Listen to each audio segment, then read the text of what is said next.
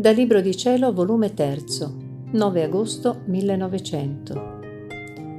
Tutto ciò che esce da Dio entra in Dio. Questa mattina mio adorabile Gesù non ci veniva, onde ho molto aspettato.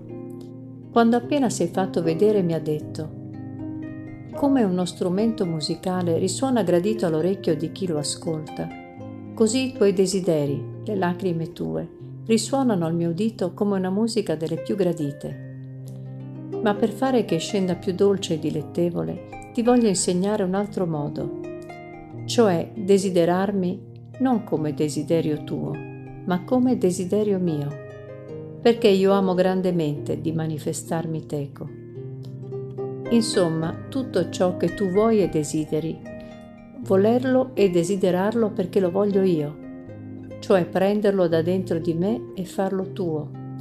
Così sarà più dilettevole la tua musica al mio udito, perché è musica uscita da me stesso.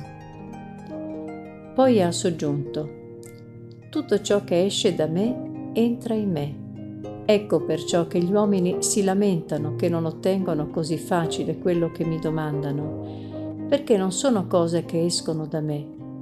E non essendo cose che escono da me, non sono così facili ad, ad entrare in me e uscire per poi darsi a loro, perché esce da me ed entra in me tutto ciò che è santo, puro e celeste. Ora, qual meraviglia se viene loro chiusa l'udienza quando ciò che mi domandano non sono cose prese da dentro di me. Ecco perciò, tieni tu bene a mente che tutto ciò che esce da Dio entra in Dio. Chi può dire ciò che comprendevo sopra queste due parole? Ma non ho parole a sapermi spiegare. Ah Signore, datemi grazia che possa domandare tutto ciò che è santo e che sia desiderio e volontà vostra, così potete comunicarvi con me più abbondantemente.